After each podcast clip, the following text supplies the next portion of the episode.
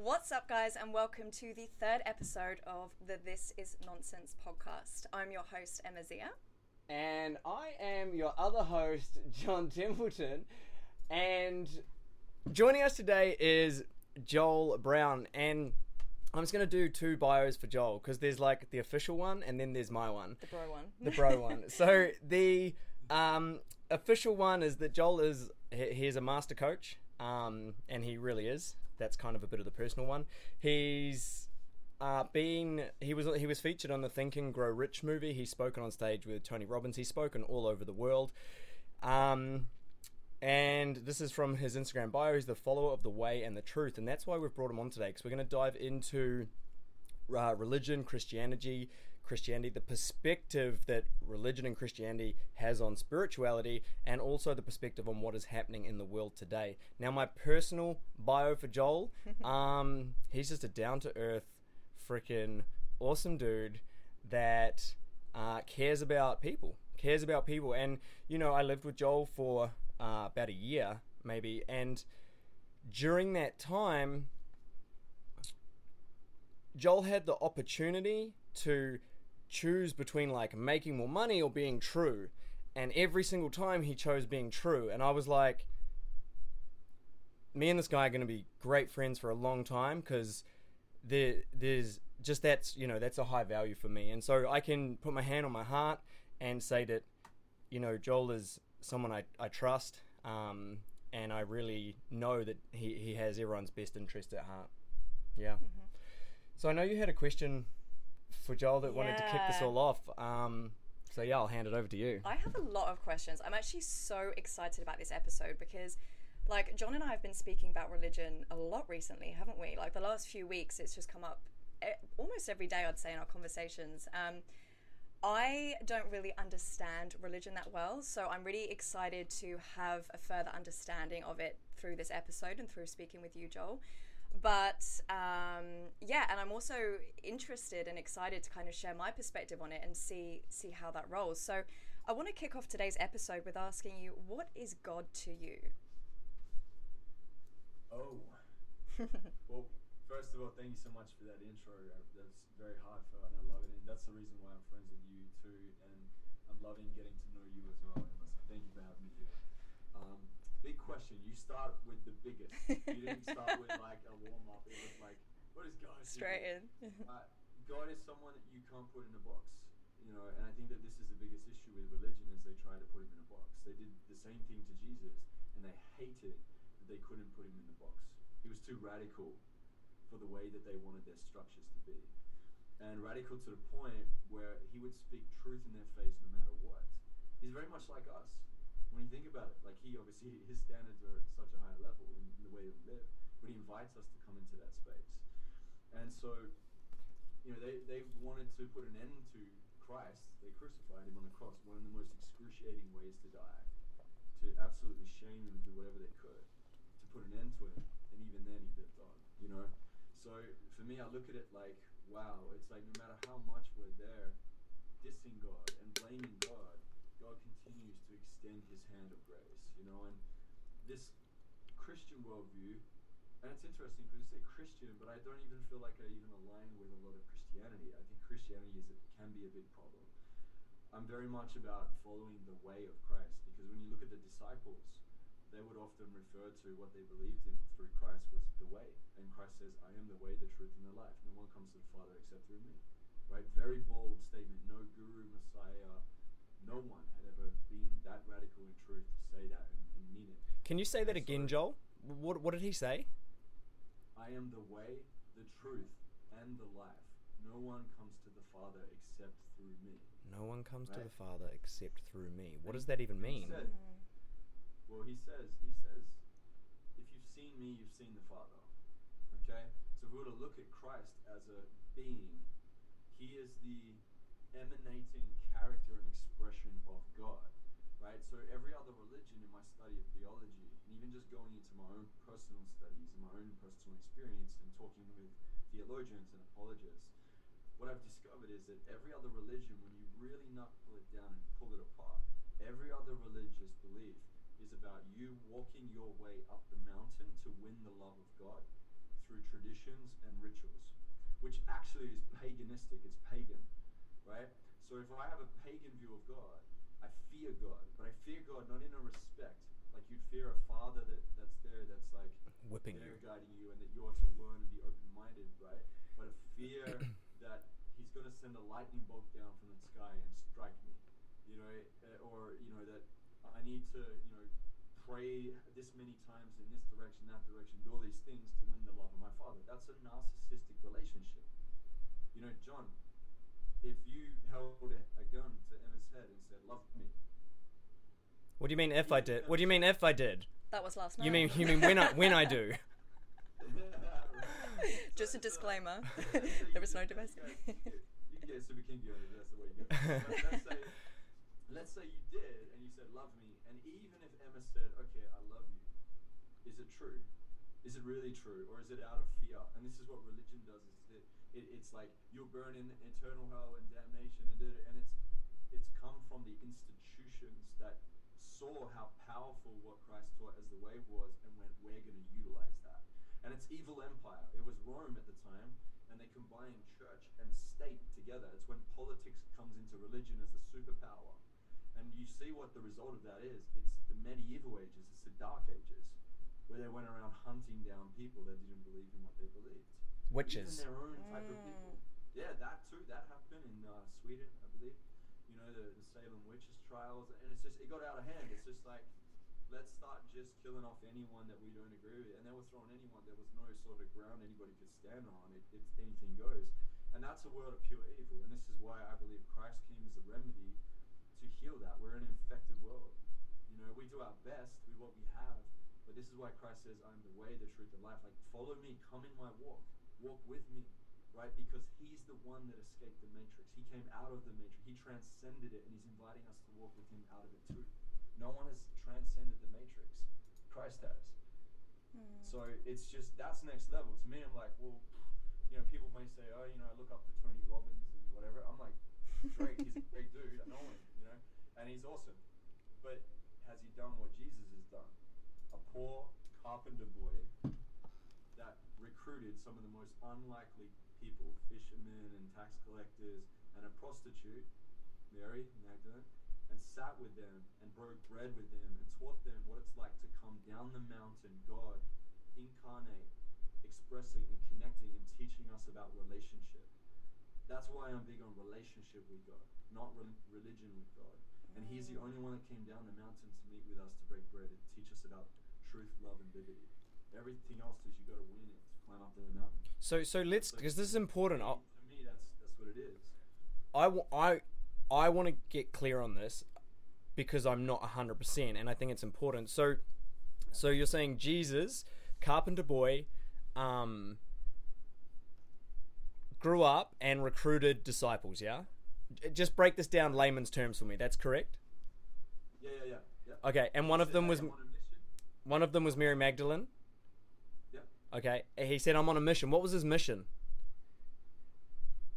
So you got to remember this was said in Jerusalem, right? And the Jews had known from the Old Testament, especially a verse in Isaiah, knowing there was a Messiah that would come. It's, ma- it's written many times throughout the Old Testament, even when Moses was sharing the message of God, and it came through him as a prophecy that there'd be a Messiah. And it's cool because there's so many texts you can see that there would be a Messiah that would come one day. And so when Christ came, what's interesting is it became he became almost like a stumble block for the Jews that were so deep in their religion because by the time Christ came, there, you remember there was the Ten Commandments. God originally crafted that because the the, the Israelites that came out of Egypt, Egypt. that came out of Egypt, they were, had a very big slave mentality. So God had to go hardcore. Like here are the laws and commandments. You must. He, he needed his people in order to be able to carry them through history to create the lineage of King David, Mary, and then Jesus to come into the world as God incarnate, right? So we have this. This is playing out. Christ then shows up and he starts healing, performing miracles. And so this is like this is how we are as humans. We need to kind of see things happening in order to believe it. Mm-hmm. And then meanwhile, he's sharing parables and powerful things they've never heard before. They were drawn to him. And those that weren't open to the truth, which is mm-hmm. kind of like what we're living in right now, mm-hmm. those that were so deep in their darkness that weren't willing to take ownership in their life, they were the ones that hated. They pointed and went, you know, like this guy is wrong, and they tried to throw religion at him. And every time they did, he stood in their face, and he spoke truth, and it triggered the hell out of them. Right? Yeah. So, so think about this. He recruited the most unlikely people. He was on a three and a half year mission. So from 30 years old to 33 and a half was when he was hung on the cross. 33. And he said, Not only will I spiritually resurrect, I will bodily resurrect. Because if he he says that he'll come and give us eternal life, how can we how can we believe that? It was when he raised his friend Lazarus from the dead, which is in the scriptures, it's reported. And then when he raises himself from the grave, spends 40 more days with witnesses, over 500 witnesses, and then ascends right? That's when his disciples went out and spread the message. This is a poor little covenant boy with the most unlikely people, three and a half years in mission. That's it, just three and a half mi- years in mission. And he en- he's he's now, you know, has this belief system where there's over 2.5 billion people that worship him today. If you want influence, and you want to know what that is, that's influence.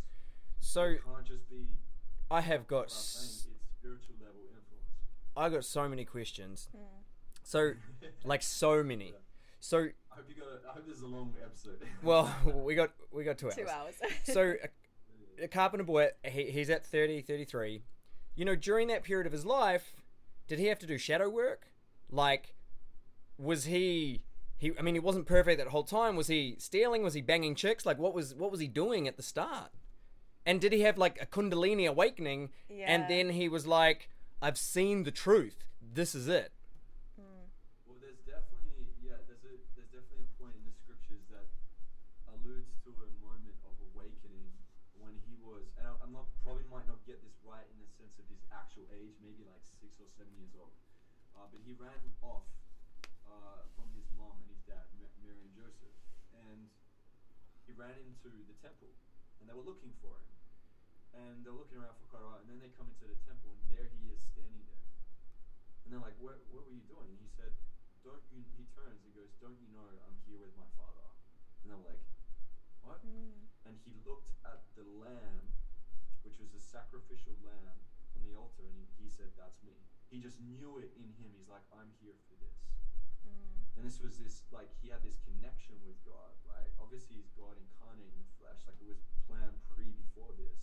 And it might be hard for some people to understand that to wrap your head around it. We literally have to be on here for like ten hours to break this whole thing down, the whole narrative. Mm. But for him to know in his in his loins, like to just know, like this is this is what I'm here for. I am the sacrificial lamb. I'm here to carry those sins. Because what they used to do was they would sacrifice the perfect lamb. That was the thing, like the most perfect lamb out of the whole flock. We find it, and it's to remind them as an emotional experience when we sin, when we come out of our original design, stealing, lying, cheat, whatever it may be. It's an emotional reminder that they experience because they're giving away like it's like imagine you had like ten dogs and you got your favorite dog, but you've got to go and sacrifice it. So it becomes this representation of this is what happens as a repercussion because of the choices that we make, right? And you know, maybe some of the vegans don't like that, but it's like this is how God is able to teach. And and I don't think God actually likes the sacrificial thing. It's just that that was what was needed at the time. I was gonna say, is that like the religion? Is that religion or is that Jesus? Like, because you, you, there seems to be a difference here. Religion is kind of like you think maybe a bit indoctrinated, but Jesus is like Yeah. the truth. Yeah. Yeah. Well, and that's that's what it is. So before Christ came, it was very religious, right? Um, they had their rituals, they had their things they do. If you look at the Jews, like they would do their sacrifice. Was that based on God? It was based on God from the beginning of time with Adam and Eve when they sinned. When sin entered the world and tore the fabric of reality, it was a consequence that came for them to be reminded of the repercussions of their choices. Right? But you got to think about this: the perfect lamb to be sacrificed. You have Christ come along who was perfect in his walk. All reported, like you never hear someone say, "Nah, Jesus sinned. He did this and that." There is no, there is no reports of that. It's not there. It's not exist. They couldn't call him on that. Even people that were non-believers said there is no report of this man being a heretic or whatever, or like a false messiah. So for him to carry through in time in his ministry to come to the point where you know he's he's made this sacrifice for humanity. It's not that God's up there like I'm appeased now because you died. It's this: if He says that I love you, what is the ultimate love? The ultimate love is to lay your life down for one another. Right? The ultimate, because you can say it, but do you really mean it? He went and meant it and followed it all the way through, even when his beard was ripped, he was stripped fully naked. Like in some of these pictures in church, you see like a loincloth. He was fully naked. He wasn't even on a loincloth. It was the ultimate shame. They were spitting on him. They were whipping him with a cat and nine tails. They pressed the crown in his head of thorns, whipping his side. His rib cages were, were showing, and he's dragging his cross. And e- even then, he looks up to God and he says, "Father, forgive them, for they do not know." What he means by this is, "For they do not know." The amount of advance looking forward of the repercussions of what would happen throughout not just history but in time as we move ahead is that he knows that the greatest weight that we, we carry is the fact that we have done these things and carried it in our body. You know, so to me, I look at sin as a violation of purpose. It's just come out of God's original design, and it's like a malfunction in a way out of how we, because it's not keeping us in our highest and best standards of operating at optimized levels. So Christ knows this, and in, even in that moment, inflicting pain and to be hated on by all these people around him, to still say, "Forgive them," is the ultimate love, and to, to carry himself all the way to the cross. No one's done that. No one ever. That's my thing. I'm like, that's no that's my thing. I'm like, is it real or is it a story? Is it is it is it like an ideology? Like metaphorical. Yeah, or did it actually happen? Yeah, there's so there's many there's many um, writers in that time, historians, philosophers that noted that there was a man called Jesus and he was crucified. The Jews know that Jesus was crucified too. They don't deny that. They just th- th- what, what it is, and I mean Jews in the sense that, that still stay in Judaism, which is like what a lot of the Old Test what the Old Testament is. The reason why some of them didn't see it when it was right before their face is because by the time Christ had come, the, the Jews had created over 700 different laws. Like everything, like you can't put a saddle on a donkey on the, this, this On Sunday. or you can't pick wheat from a fit. Like they just got so into it, right? It was just so much. And this is when they tried that on Jesus. Jesus was like, I can still do my work. I'm here for with my father. Like and he was encouraging the disciples. That's why he was triggering the hell out of these people because they made it too much about religion and constriction. And that's why he said, "You like, I am the way, the truth, the life. Like you guys need to come out of this now. It's time to come out of this. It's about relationship." It was just so radical. It's like what's happening now with this whole pandemic. Um, some people, it's just like, how are they not seeing it? It's because they're so deep in like, I'm all about the science, or they go so Mhm. deep in the indoctrination of, of college or university, or they're so deep in the media, and they're not seeing it. And that's what it was like for Christ to be speaking this truth, and for them to just be like, this guy is a false messiah, or he's a heretic, you know. He would have been called a terrorist in his day because he stood in truth, you know. Mm. Conspiracy And was theorist. He was a conspiracy theorist. Mm. yeah, yeah, yeah, man, straight up. Yeah. So, so just to answer your question, man, there's obviously there's reports. Can you hear me? I think it might be chopped up. We got you. We got Yeah. Can you hear me now? Yeah. Yeah, sweet. yeah, sweet. So, so look, there's reports from the time of people that weren't even believers that, and, and from Jews that said, yeah, Christ was a person and he did what he did. Um, they don't have accounts of him even going against his word like a hypocrite or anything like that. There's no statements of those things. Now, just to look at it from a perspective of like from theo- a theological understanding. Wait, d- d- what's the theology? Just remind us what theology is. So theology is the study of religion. Okay. Okay, for those that don't know what that is. Now, theologians, it's like saying a philosopher, right, or a biologist, like those that study theology of religion. The way that you weigh up to see if this is actually legit is there's a framework that we work with. The first one is logical consistency. So some people that are maybe trying to bash on the scriptures would say, "Oh, there's so many contradictions." But that's when you read it on the surface, you may think, oh, that verse says this, but then this verse says that. Now, if we look at it as a bigger narrative over a stretch of time, and we look at there's different tribes and different cultures, right, and different things come going on, and different mm. leaders that are represented. Within the Bible, Then you got the Bible there with you. Like- yeah, yeah, yeah. We got the Bible. just in case we need to check any verses to make sure you're telling the truth. good man, good. So what we do is we, we test it for logical consistency. So something back here in this book here says this, then if we look at this one here, is there cohesiveness? right? And so theologians get to work in like four, five, six, seven years of study to pull this up. It's debated in halls and, and so on. Now, if it didn't have the logical consistency or the evidence to back it up, people wouldn't be listening to that anymore. It just wouldn't even be part of a, of a university conversation, right? It just falls on itself. So we have logical consistency, and then on top of that, we have empirical evidence. So the things that are stated in the scriptures about, you know, Isaiah's tomb, or the Red Sea, or uh, these these places in scripture around Jerusalem, right, where Christ was. Um, even you know the island of Patmos, where the Revelator John had that last revelation with Christ, where he wrote Revelation. We'll talk about that in Like part two. We're, we're going to talk about Revelations in part two of this podcast after our halftime break. Yeah, good, good. So, so like you can see that these actual these places exist. They actually exist, and if you go to these places, there's tombs there. There's signs. There's people that have crafted things and drawn pictures and so on of them, sculptures of them actually being legit. So that's called empirical evidence, right? So where I think where a lot of people come from when they do bash the scripture is usually church hurt. They've gone through a, an experience in church where they've been judged or shamed, and I get it. I, I have a very big, very big issue and concern with religion. I think that religion creates a really big wedge between people like you and I, uh, and, it, and it creates confusion. And I think it's actually designed that way because if you look at behind it, there's an evil influence that's at play that's utilizing religion in order to capture the truth of those that are in God or that choose to be in God through their own understanding. And so it's it's something really tough to tussle with and contest with in our life. It's like you know, the thing ultimately, fast forward throughout prophecy, Christianity is the biggest threat to the believers of, of Christ, which is crazy because you would think that it would be something else, but it's actually uh, a religious superpower that turns on its own and starts weeding out the people that are actually living in truth.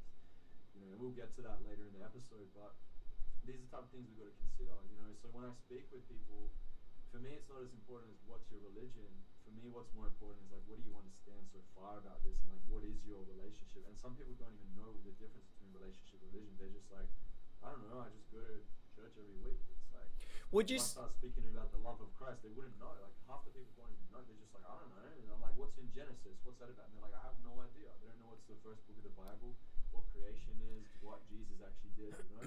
and it's like, if I want to be in a relationship with someone like you guys, you want to know each other. It's like I, you want to know each other's character, right? And you ask questions. You want to make sense of it. And a lot of people don't. They just will see it on the surface and go, "That's a bunch of BS." You know, or that there, I hate that because it goes against this other value. But you don't actually know the depth of it, or even found consistency or, or Mm. cohesiveness in, in coming to that conclusion. Mm. Can I just jump in here before you do? Yeah, yeah, because you go, you go. I've been waiting to speak. John has a tendency to interrupt. Um, there's so much that I want to ask you, but on the note that you just said, that segues me perfectly into kind of my experience with religion. I've never felt comfortable being in a church. It was the weirdest thing. I remember being a kid, being a teenager, being at christenings. I felt so, so uncomfortable. And I think I've done a lot of self inquiry about it because, just as you said, I think I don't understand the depth of religion.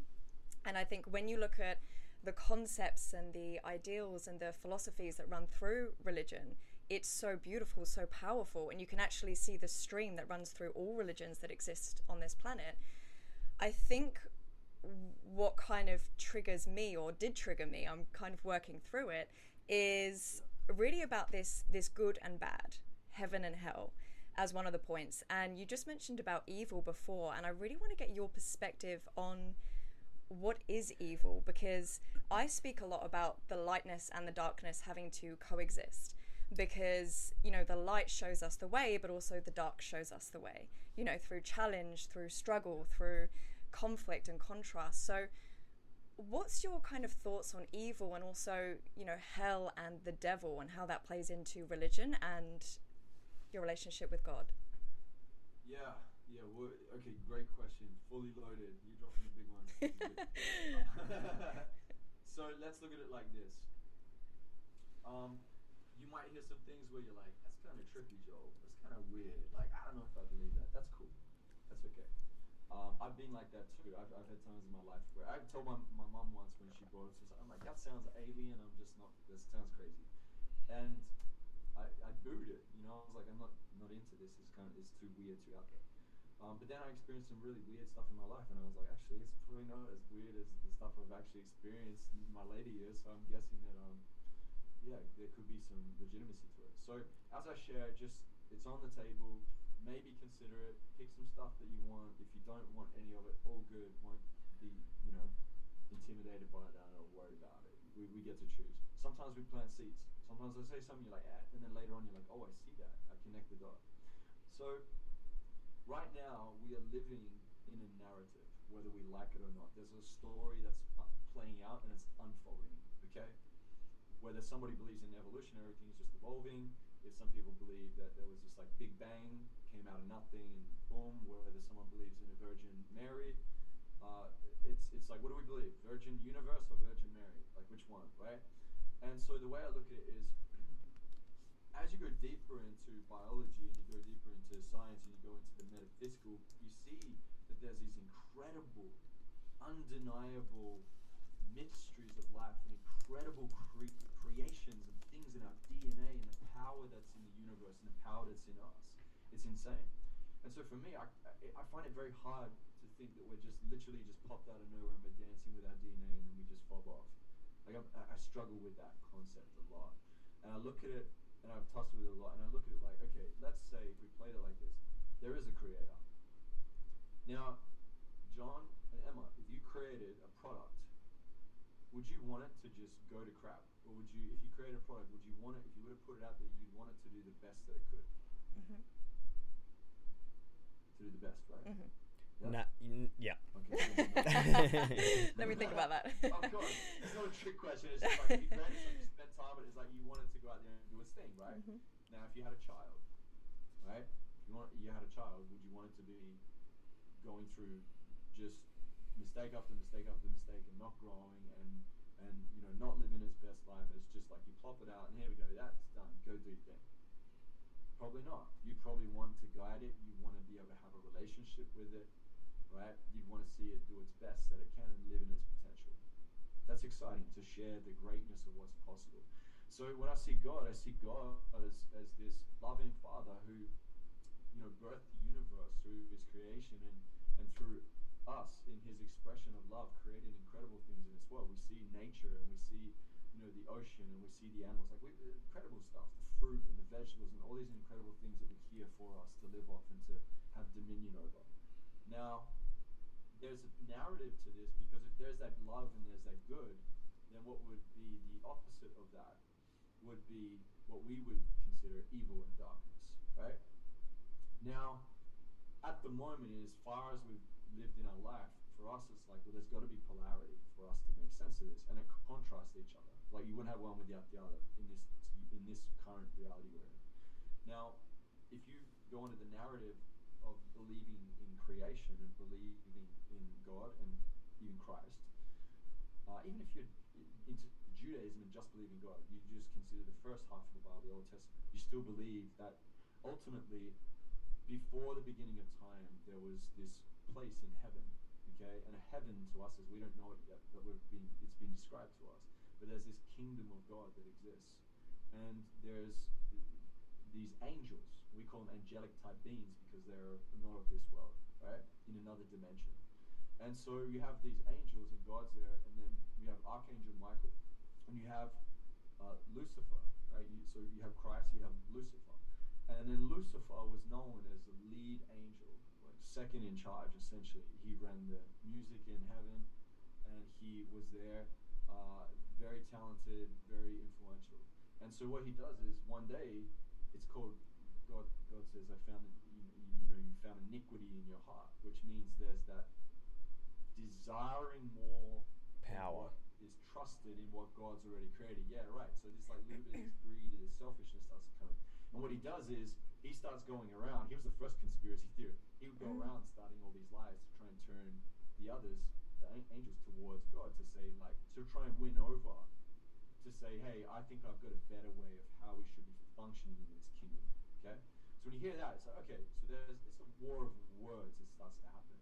Now Lucifer d- demands that they he has his right to create his own kingdom, And his kingdom is built off, and we've already seen it because we're living in the expression of what it, what it's capable of, of selfishness, greed, right? Taking, like squeezing the juice out of it, taking advantage of, right? This type of destructive nature. And God says, this will not work in my kingdom. So there's this lesson that's unfolding where he's pushing back against God with his war of words and saying this jealousy towards Christ and this I want to run the kingdom this way. And it got to a point where God exiled Lucifer out of heaven and a third of the angels went with him, which is what we would relate to in this day now uh, with our understanding of this other dimension is this dark spirits, these fallen angels. Okay? Now, this thing's playing out. And by the way, we're living here in reality right now. We're, we're like the jury. We're in the courtroom it's happening. There's this case that's unfolded. And so it's it's fair for us to live in this world to think about it like this. If one day we stand before God and God, because through our choice, through grace and through us choosing Him in relationship, we come with Him in this next life.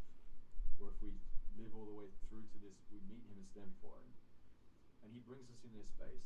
When we go to His kingdom, do you think we're going to be like, this kingdom's no good?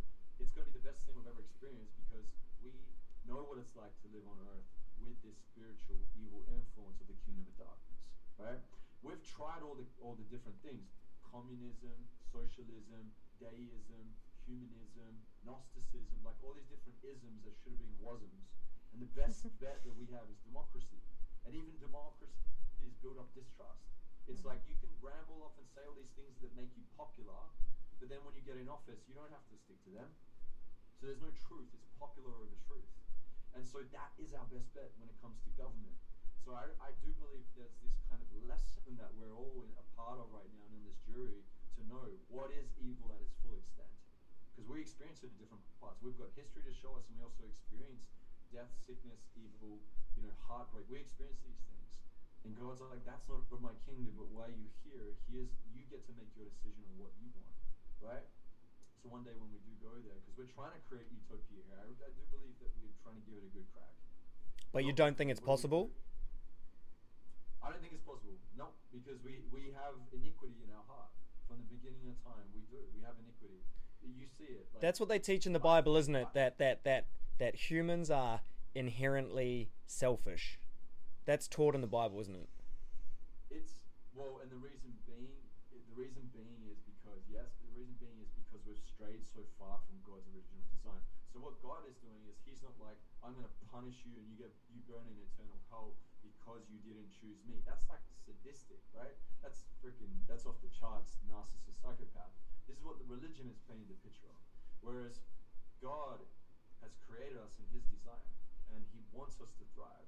And what hurts Him most, more than anything, in the sense of like what He what, he- what He really, really hates, is the fact that we've come out of that design and not in our full potential. And He hates sin, the violation of purpose that's affecting our original design. It's like imagine you created a cool tech, technological system and it's so good and it feels like it's going to create utopia on Earth, and then this infection, this virus comes in and starts messing with it. Does he- pretty objective with it? Does he hate right? sin? Because I mean, does God hate? Is that is that like a God thing?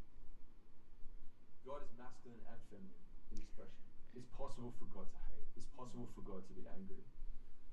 You know, and this is the thing that I, I keep. I think religion has programmed people, to, in a sense, to to think that like, no, God is just love and that's it. It's like, how do I connect with that? I can't understand that because I've hated. I felt angry. When you look at Christ, this is what it is. Christ lived in full expression of of, of uh, the way that he would as a human. Like, put it this way: when Christ returns one day, whether we're resurrected or standing before Him as we're going through a tribulation, whether it happens in our lifetime or maybe beyond us, when you're standing before Christ, Christ is the mediator because Christ is the one that has lived on earth and experienced that full expression of punishment, suffering, bearing the weight of the sin to the full extent, shame, guilt, and all of these things in this in this world, that he can stand there and be that judge because he knows what it's like. But if God stood before us, that wouldn't be fair. Because it's like, well, God, you don't understand because you're the creator of all, but you're not actually, you haven't lived in this experience. And we wouldn't know that. That's why we needed Christ to be the representation of that so we can have that relation, that connection, and understand that with Him. So I think a religion in this whole sense of, like you were asking before, Emma, hell, what I've come to understand about hell is this that if God is love, if He is what really says that He's love, yes, He can express these different things, but if His center point is love, truth, and liberty, which is freedom, and Christ is a representation of that. You want to understand God? Look at Christ, how Christ is. That's the real truth of, of God. Then, if He is that, and He gives us free will to choose, if we by choice deny God and push away and don't want to be in the presence of God, we've chosen that ourselves. He hasn't done that. He's given us grace, and we've chosen not to. Then the absence of love, because at some point it, this has to come to an end. It can't keep playing. Evil will just disintegrate. There'll be nothing left of us. This is why there must be a return of Christ. So, at the end of it, if we decide not to choose love, what do we get? By default, that would be hell. To not live in the presence of love and that's withdrawn now because of our choice, that would be hell. And when Christ stands before us in all his glory and all his righteousness, if you look through the passages in the Old Testament and some of the New, there's always this like description of standing in the presence of the holiness of Christ in the transfiguration when he's standing on the mountain with the disciples, and when you hear about God, when the, when the Jews were going into the temple in Exodus, in um, uh, Deuteronomy, that some of them that were covered in their sin, that hadn't done the sacrificial process of relieving the sin, they if they were to go into the temple, which they did, they would burn up from the light and the righteousness and glory. It's not God doing it to us; it's because of what we are in ourselves. And I want you to imagine this from a self-development perspective you're living in all your shame and your guilt, and then you stand before someone who you know is just so doing their thing, they're healed, they're up in their acceptance, their love, their joy, their peace. It's hard for someone to stand in that knowing where they are in themselves. And that's what this warning is of that if we don't give our sins to Christ in a sense of asking Him to wash it from us, to renew our mind, to renew our heart, to walk in the way, that we're still carrying these burdens and to stand in the presence of holiness when it says the gnashing and the weeping and gnashing of teeth means to imagine that dropping to your knees knowing in that moment you denied him you denied the truth and that you're feeling the weight of all these things not because he's doing that to you but because you decided that yourself. There would be weeping and gnashing of teeth because you know what you've chosen. And that's what he continues to warn us about. It's like a loving father that says don't go and touch the hot stove. Don't go and walk out on the road in front of the car. It's like he's doing it from love and sometimes people have to hear it in a way where it's like it's intense because it is intense. But the church takes hold of these things and starts saying, "You burn in the eternal pit, and the fire will come." All this stuff. It's fear. Now you're now you're viewing God as this narcissistic dictator and authoritarian with psychopathic tendencies. Which really mirrors what's going on at the moment. Like when you said that, yeah. It's the evil influence. It's a beast system playing out, which has always waged war uh, towards God throughout history, but it's just been mostly passive until Rome became the vehicle of Satan, the adversary. Satan means the adversary, the enemy, which is Lucifer, right? So this evil spiritual influence in the background runs its way through Rome, through the papacy, through the Vatican. It has tentacles out into all these different institutions and, and, and you know corporations, and it has this effect, and we're feeling it. We're feeling it right now. You know, all you need to see is the evil influence over someone like Hitler and Stalin. Hitler, for, for this very reason, called what he was doing the Third Reich, which means the Third Rise. He was trying to clone what happened with Rome. He wanted to bring Europe together to dominate and then spread out to the world. But Christ says the world will never come into a one. It won't come into a one world conglomerate. It will never do that. Christ comes to, to end it before that even happens. Mm. There's some crazy, there's some heavy stuff. yeah, I've got some some more heavy questions. I'm just deciding whether to go down this route or not. So, yeah, like touching on that, I think that's the thing is like my experience or understanding of religion is this good or bad, which I feel really molds people into wearing this good girl mask or this good boy mask. And so they're actually not allowing themselves to be their fullest expression in this lifetime. They're not allowing themselves to reach all potentials within them because they're denying the anger, the frustration, or anything that would be redeemed as like bad. And on that note, we were saying the other day, like, you know, you you hear about a lot of high up priests or popes that do, you know, bad things like molest children and things like that. And we were saying, is it because there's this thing where you have to fit into a, a good box in religion that people find an exhale? Because we all have the good and the bad that exists within us. So are they finding an exhale to release that, which is through things like molesting children and and then that kind of ties into, you know, obviously you were talking about Satan and Lucifer and the satanic stuff that we know is happening in the world, especially directed at children. And just yeah, what's what's your thoughts on on that? Yeah, I mean, I can definitely definitely go. I think it's actually really it's a really good question because it, it, it keeps coming up, right? It, these these things we keep hearing. There's two things. Yes, suppression for sure, for sure. But by the way, it happened with the Gnostics too. The Gnostics believed that the consciousness was separate from the body. They would punish themselves and do all these things, and and they would, uh, although like the way they walked around were like monks, you know, but but they were also committing sexual perverted acts with children and all sorts in in the freaking chambers, you know, like it was happening too. It is this suppression in, in us that creates this like urge and curiosity. So I, I'm not a believer in suppressing. I, I like even when I see you know people that decide to commit their whole entire life to just no sex at all. It's like we got ask what the intention is behind the choice, right? Like let's explore that because if it's out of fear, then is that the best place to come from? And I and, and you see in the scriptures over and over again, do not fear, do not fear. So God's not God's not saying to don't do that because you burn in eternal hell because of this. That's what the religion is actually created, right? Now, the second thing we've got to consider when it comes to priests doing these things, um, you got to understand that sometimes priests see things in these systems and they know information. Now, if I did something like that, right, pedophilia or something like that, then wouldn't the perfect thing be for somebody to, to put me on blast so that no matter what else I say in public, no one will believe it anymore? It totally discredits someone. So there is these games, these chess moves and things happening at a high level. And you've got to remember, Mm. the higher you climb, the darker the addict can get.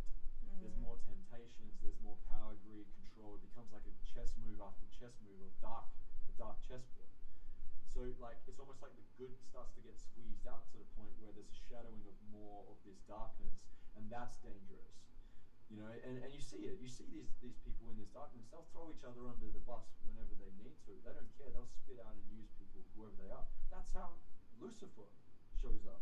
He uses and abuses. He forces himself into people's lives. I know some friends that have gotten into dark spiritual stuff, gone right down that rabbit hole, and they've had been tormented spiritually. They've been possessed. They've had um, crazy. They've done astral projections and, and all these things have come from it, and they've just it's almost ruined their life with certain things that they've done. And they know that there's a dark evil influence. Christ is telling the opposite story. He says, "Come and knock on my door, and I'll open my door and invite you in."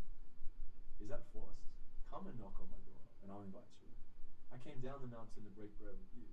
He also tells tells uh, those that follow the way. He says, you know, share the truth no matter what, right? And if they just for those that want to hear will hear, and if they don't, dust your feet off and keep walking, and love your neighbor, right? Like he, he said to, and this is the thing he said to the Jews. He said, I didn't come to rewrite your laws. He said, I came to write the laws on your heart. That's about character. It's got nothing to do with what your religious label is or anything. He goes deeper than that. He thinks deeper than that. He wants your soul and your character. That's what he cares about. You know, like we've all made mistakes. And it's like my, I, I was, you guys know, uh, actually, John, you know, I was married six years ago. I caught my wife at the time having an affair. My heart fell into my stomach. I didn't know what to do. My whole identity was shattered. I worked my way back, working through it. And, you know, she had shared with me that she was, you know, going through these experiences. And I said, you know, you've got to get yourself out of this space later after we've done here And she said, I just feel like it's my karma for you. And I'm like, ah, screw karma. I said, you know, she goes, I feel like there's no light. And I go, you get to be the light in the tunnel. Don't wait for the end of that tunnel to feel like you've reached the light. Like, be it now. Like, this is what we're invited to even with Christ. He's inviting us now no matter what. Some of the most people, people you never think would, would come into Christ. He's like, you're all in. Come, come to me. That's your, that's with you. He's not forcing you. And I said to my, my ex-wife, I said to her, you know, I know that you cheated on me, right? We got that clear. I asked her, but have you cheated again? She had said, complied, she said no, and I said, so you cheated? You're not a cheater. She's like, and like her Mm. shoulders relaxed. And I was like, yeah, like, go on now, like, do your thing. Like, don't s- stop holding this guilt and thinking that you deserve it because of what happened. I'm like, you, you, you didn't continue to do it over and over, knowing that it was wrong first. And that's what Christ is doing. He doesn't want us in shame, guilt, apathy, fear, right? All these, you know, on the, the map of consciousness, John, you introduced me to that.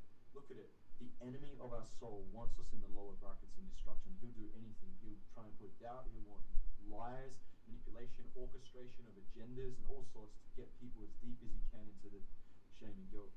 Because we, we can't come from acceptance, love, joy, peace, understanding that creation which God has put us in, creation. That's how we started. He wants us in power and he wants us in union with him. He wants us to co-create with him. He's inviting us to jam out together. He's, he's not a distant God. Religion creates distance. He's not, he's there with us. Like, let's co-create. Let's make mm. epic things in this world. And let's do it for the kingdom. That that's another thing that I think has triggered me about religion is is the personification of God. And how some things I've heard or read or seen is that you know even you you know you you say he so that is a personification just as we say she for mother earth that's also a personification. But I find that a, a lot of people I've spoken to in religion do speak about it as if it's this guy in the sky or something that's separate from themselves. And it's almost like is it that personification that makes people not realize the divinity and the God consciousness that is themselves, that is actually running through their own cells? Yeah, I mean, look, my, you know, my worldview is, is very much, I'm not God. That's my worldview. Is I'm not God. I'm God's creation. I'm God's child. I'm, I, I didn't adopt my relationship with God. I chose it for myself, which is different. Religion, brought up in it. It's more like you're adopted because your mom or dad believe it. For me, there's God, the Father, God the Son, Jesus, and then the Holy Spirit. Okay? And so when you receive the Holy Spirit, you invite it into your life, right? It's it's Christ in you in the sense that it's this renewing of your heart and your mind that you're living it. It's like you've asked and invited for that shaping of a character you're living within those standards. Like none of us are perfect. I you know, John, I, I hung out with you for a year. I'm not perfect. You know it. Right? I do my best. You know, and I, I'd like to think that I can course correct and do better, but I do it because I love being in that walk. I love who I am when I'm in that walk with him. I do. Like I don't like who I am when I'm out of it. I notice how how unfulfilling and meaningless it feels, and I know that my character doesn't come across, my personality isn't expressed fully. You know, so yeah, I think the shame and the guilt piece of it all is the toughest, and I think that there can be, especially with religion, um, even in like the New Age brackets, a lot of the ego stuff can start creeping in. You know, like Christ says to us, deny yourself and carry carry the cross. It's like that's a freaking tough thing to do. To go, I'm. It's not necessarily he's making you not not um, accept self love for yourself. That's important, right? But it's denying your old you and your old character and trusting him enough that walking in the way of how he walked, in his incredible perfection, in his love, in his truth that he stood for, and in in what he stood for for freedom for all. Right? He was very big into equality. Like when you have a look, like he raised women up in his time too. You know, he highlighted women and, and throughout history they, they know their names, you know. So like I look at that and go, I'm willing to even deny the old fabricated versions of me that I thought the world wanted me to be and these things that I get to let, let go of now to walk in a higher space with him. I'm happy to do that and not think that I am a God. You know, so Can I um, just- I know with like labels we can get intricate with it and everything. Uh, but I do like you know I used to be deep into new age stuff and some of that is like some of it comes in like a lot of circular talk and there's it's like non-ego uh, it's like non-ego but it actually has ego behind it and it's a, it can be a confusing space. Hmm. I just want to challenge you on that because you say you are not God, but is God you? Because if you believe that God created you and you're His creation, does that therefore mean that He is you? Because there can there can't be a separation between the Creator and the creation. Well, so that's a worldview, and that world, yeah, and it's a good question. So that's a, a specific worldview, which is called pantheism. And it's actually it's actually riddled a lot through New Age, and it's riddled a lot in Gnosticism as well. Like they have similar, I guess, undertones. But pantheism is that God is in everything. Now, when I hear that, I know what I know what it means, but because of my, I guess my my depth in my exploration with what I've looked through with God, it doesn't back it up as it's true in creation in, in, in me and in nature. Now, it's like if you created a product, do you say that's you or do you say that's something you created, right? And this is kind of how we bring it back to that. So I don't, I like, I'm in a place with it where I don't feel disempowered by thinking like that. I actually feel empowered because I'm, I'm not thinking I have to be God or have God. I'm co-creating with Him. It's a relationship, right? It's not a like a, an ethereal type thing that's like, it's like the universe is all me and I'm the universe. I don't, I don't think. I think they're separate entities, you know. And and at the end of it, when I look at like on a soul level, I can't pull myself up by my shoestrings and give myself salvation and eternal life. I I can't do it. But through Him I can. Right? So there is this like, that is the letting, like denying self and carrying the cross. And it, and it's not, it's funny because like, that was probably one of my biggest things was like, I'm really deep into self development, which is self, self, self, self, self, self. And I was like, if I let go of this and I go this route, I'm going to be giving up so much. But I, but I haven't. It only made more of me because I have that trust in my creator and I'm guided. It's like having a mentor, right? And mentoring me into things. Like I, I, I laid, laid by his feet. Like I don't know all these things. Like I think I know, but I don't know. And there's the things that I don't know that I don't know. And I need your wisdom. And I get to have that. And I get to co-create. And I need your revelations. So it's it's yeah an interesting journey to go through that process. But I also see how people see it in the other light too. It's just not. It doesn't connect with me like it used to. Mm-hmm. Mm-hmm. Do you want to add to that, babe? That specifically? Mm-hmm. Or I have another question up my sleeve. Yeah, no, you fire them away. I'm I'm happy listening and yeah. observing.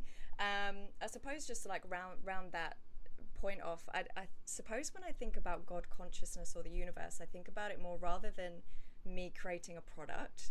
It's more like the relationship, like me creating a human. So that you know, my energy will be in, like my DNA will be infused in that human. So even though that human is separate from me, physical uh, sorry physically it's like there's still a part of me in that because i created it that's kind of i think what i was thinking about but i do want to ask you because we're getting to the end of the oh do you want to add to that or No, I think Oh. that's actually a great example. Like if I mm-hmm. had, if you had a child, that child is its own sovereign being with its own free will. You know, like one day we all stand before God. It's like as much as I'd want my partner to have it, have that, be right in the walk and be into, like she still has to have her own thing and stand before Christ, before Christ, right? So, in in the sense of what you're saying, it's like they can definitely have expressions like you, and this is what I think God is calling us into is to become like, especially Christ is like to become more like Christ in our walk in that way. You know, not like, and He's a full integration of feminine and masculine. When you look at the whole, if you broke down the scriptures, there's a full integration of feminine and masculine. It's incredible.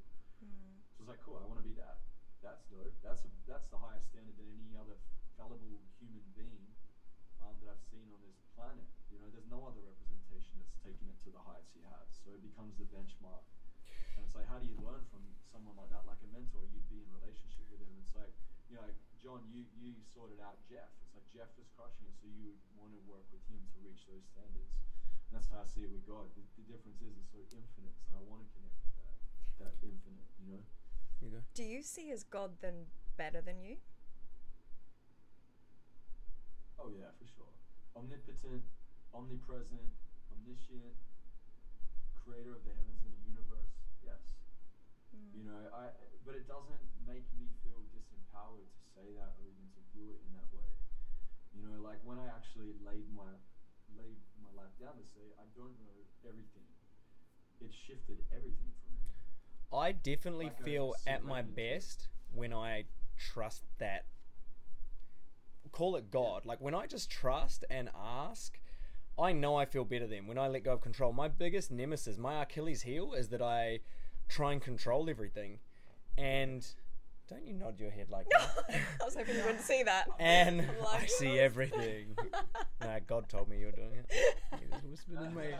No, I know. Like, I've battled with it, even for the, even still battle with it. Right? It's like, and I'll get my claws on something.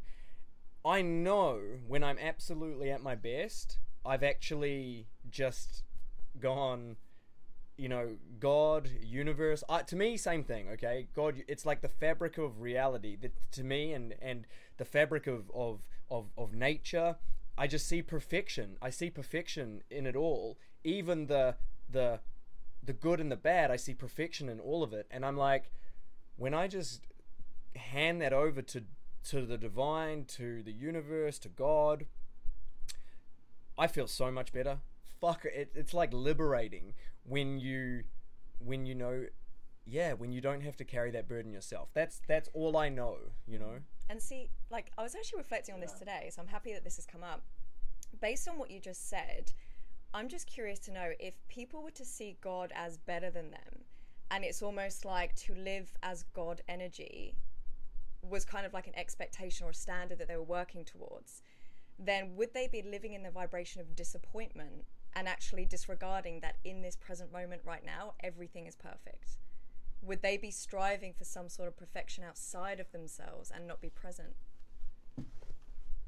Well, I mean, you could say that for anything. Then it's like even with business, you know, like what kind of standards would I set with business? And if I don't hit it, would I be disappointed? Right? That that's that comes from the bracket of desire. You know, David Hawkins talks about. Like, you know, if I'm always desiring, desiring, desiring, the the view of life becomes disappointing by not meeting it. So it's not necessarily like the thing you get. It's it's how you feel inside when you're in that relationship with him. It's and it's something, that, and this is like remember I said logical consistency, empirical evidence. The last element of the framework is experiential relevance, which means mm-hmm. you've witnessed, you know, miracles unfolding before your eyes. You've had prayers answered. You've you've felt the presence of God. You feel fulfilled when you're in. Like sometimes I have worship music, like super soulful singers. There's like a, a whole bunch of them in this time of this pandemic have got together, like some of the best from all over the U.S. that are coming together and they jam out together and they write incredible music because it's like five of the top writers all writing the same song, and it's like, man, what a beautiful blessing in this time. So I'd listen to it and it would anchor me back into no matter what's going on in the world, like this here is the reminder of how great our God is, that He's on our side, that He invites us in, that He's got a promise that He fulfills. I don't get that from the universe. I don't get that from New Age. Like none of that does the promise thing. It doesn't do the feeling of that and hearing the worship music and knowing relationship. They're theor- theoretical and they're concepts of things, but I never felt the depth of actually feeling a living being in my presence actually feeling that stir in my soul and spirit. It's so mm-hmm. different for me. And that's my personal journey. And when I hear, like, I'm serious, when I hear other people tell me they've had that experience too, I literally feel emotional. It's like my soul can recognize that they've also had what we've been able to experience. We're sharing that in those moments. It's mm-hmm. insane. I actually, yeah, I want to share a personal experience with that because I could actually never use the word God until last year. I literally could not use it. Even if someone Yeah, yeah. said it to me, I would be triggered, right? This is how intense my. And I, I was saying to John yesterday, like, I think the reason that I've always felt so uncomfortable with religion is because I think in past lives, you know, religion has ridiculed witches and healers and shamans and psychics. So I think for me, it's more like my soul and my my DNA remembers that because I feel like that's what I have been in past lives. But um, we were laying in bed maybe like three months ago and we were setting an intention before we went to bed and i was like let's say a prayer. And i said god. And I, do you remember i was laying there and i was like whoa like the vibrations i felt running through me was insane. And it's, it's what i feel on a daily basis in my meditations but never from actually saying the word god. And i think it almost like it acts as an anchor. And obviously, before we jumped on this podcast, we all did a prayer together, and I used the term God. And it's like, I think now I've become so okay with using the term because it's the intention and my perspective of that term. But it definitely anchors in that, that God consciousness frequency.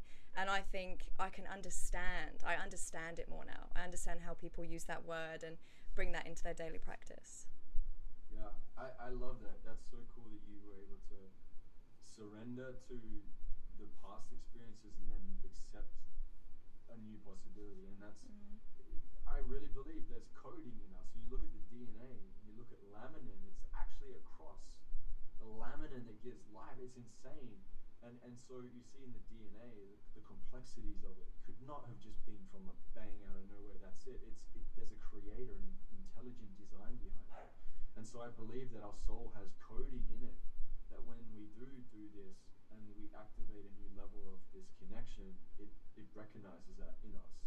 Mm. It's it's something you can't even explain. It's like you know I've taken drugs in the past and all these things, and it's like, yeah, okay, I had this experience, but like not this. This is so. It's like to be fully like conscious and aware of your act, and to have that euphoric ecstasy type experience because of a soul connection is insane to experience that. It's Mm. like you can't unfeel that, you know.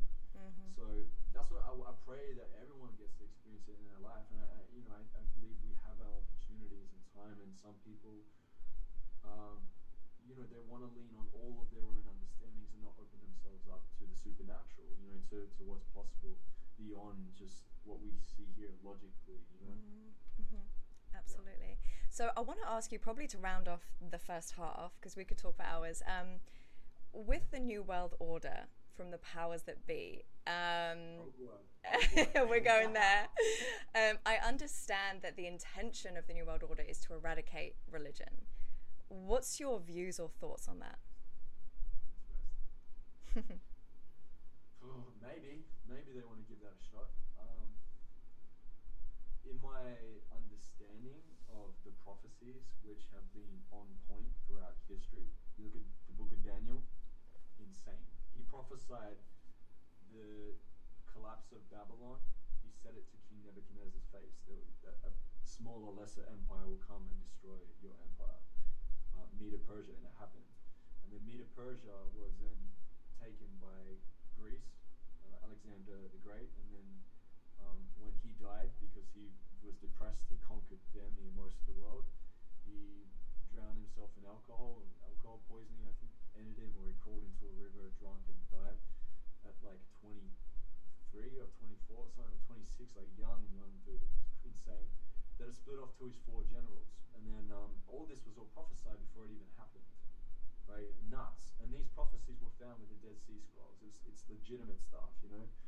And then after that, the prophecy of Rome comes into play, and this is when Christ comes in that time. And we have this big battle going on where the way of Christ blows up, and then Rome goes, oh, that's powerful, we're going to use that now, and call them Little Christ, which evolved into the words Christians.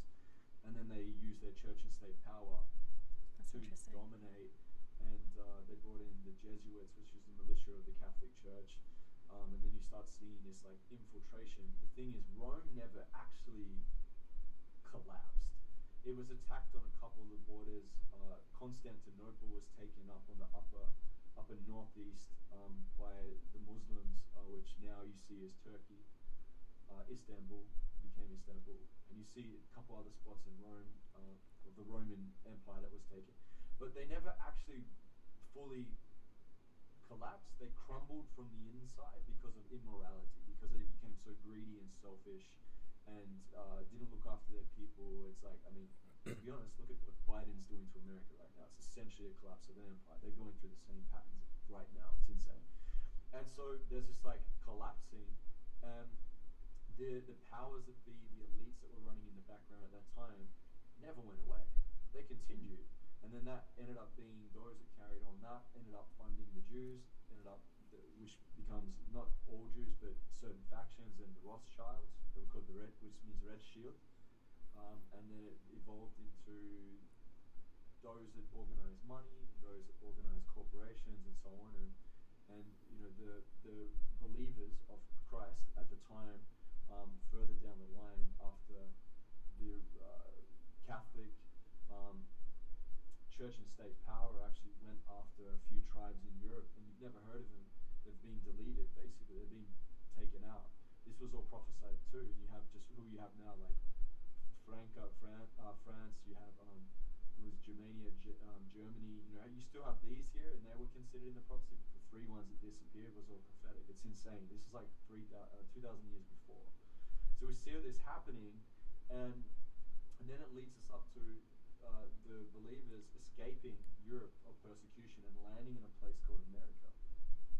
So you have America where they escaped persecution, and it was a God-blessed country, and it wasn't perfect. They had slavery and they had their civil wars. They had things going on for sure, but there were there's something different about America. It had this like protection of God for a while, and it flourished, thrived. But short, slowly but surely, you start to see this infiltration in the first like 50 to 60 years, where the tentacles of of this Roman power that still existed as an invisible, more so influence in the background, starts getting their tentacles into What America. What year? What what year are we talking? Like first establishment of America? Like what? Uh, how long have they been around? 300, 400 years, something like that. I don't know Yes. exactly. So, like, number, 1500 BC, AD type thing. Uh, potentially, yeah, around that, that time. I think it might have been a little bit after, 1600 or 1700, something like that. But Okay. when we're looking at it, right, we're looking at this and we're going, okay, so there is this evil empire, or this empire that's used as a vehicle for evil. Finally, Rome becomes this, like, all before it, if you look at Greece, like Mesopotamia, um, Medo Persia, and Babylon, they all, like, passively disagree with God and they wanted people to worship their idols and they had their missions and that. But Rome was the first one to utilize church and state power and wage war on God. They twisted the commandments. They changed things out about the certain laws they had at the time. Um, it was attack on God's people. They were doing persecution of the Christians. Over 30 million Christians died in the Spanish Inquisition and then through the Crusades. Um, that they weren't perfect either, by the way. The church had gone and killed people too. You know, but we see this massive turning of it in itself, and this this is when we know it's a beast system. It's not of God, right? Because it even fights in on its own self and cuts it up. And this is what was happening. They were killing like Nero in Rome was feeding children and women to lions in the Colosseum. They were finding believers of the way of Christ and putting them up on stands on the side of the street and lighting them up with, with you know wood and, and bush around them, and they called them human torches. Like this is kind of this is the potential of evil in this world I'm talking about. But this is when an empire was at its height of greed and power, right?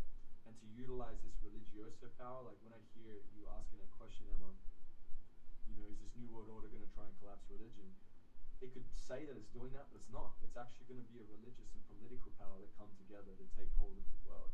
Religion worked really well for Rome. They're going to come again and they're going to use it in a way down the line, whether it's in our lifetime or after. And I know someone maybe listens to this now like, oh my gosh. But prophecies in the scriptures, when you look at Daniel and then you look at um, Revelation, it's it's a full blown attack on the remnant of Christ. The remnant will actually come out of what you would see as church system, evangelical Christians and even Catholic Christians, even those in other belief systems as well. It'd be a massive spiritual battle, but coming after the remnant of Christ, the people that speak the truth. And there'll be a lot of people. There'll be so many people I think that will actually turn. You'd never think would that would actually come to see Christ and, and come in that walk. But this new world order that tries to create this one world governance and funnel everybody into one world system, they will never fully achieve it. God promised they won't. That Christ will come to destroy it before it could even get to that point. And that's not to mean it won't get tough and it won't feel like it's that, but it won't have its full power. Christ will come and put an end to it in the return uh, when we read Revelation. But like, look, the book of Revelation in a nutshell is Jesus wins. That's it. and we're done. Well, we don't need to do part two of the There's- yeah, I was gonna podcast. say. I was just going to say that. it's crazy to see the time that we're in right now because people are literally coming to me like, Joel, what does this passage in Revelation mean? You won't be able to buy and sell unless the uh, you have uh, received a mark on your right hand and your forehead. It's like uh, people are like tripping now because they're like, oh, the things I heard in church when I was little, the thing, like they're coming back to wanting to know the scriptures. It's crazy. so, I've got a question actually. We'll save them for the second Yeah. second half. I think this is a perfect segue. Yeah. So what we'll do now, let's wrap up this, and then for those that are joining us for the second half of the podcast, we're going to dive into Revelations, the Scriptures. Uh, there's a guy named John, fantastic guy. Had a um, Yeah. and it it's about it goes into end times, uh, which is when the world really starts to crumble. So yeah, if you want to hear more from Joel and his wisdom and what's what's happening in the world, then stay tuned for part two. Awesome. See you then.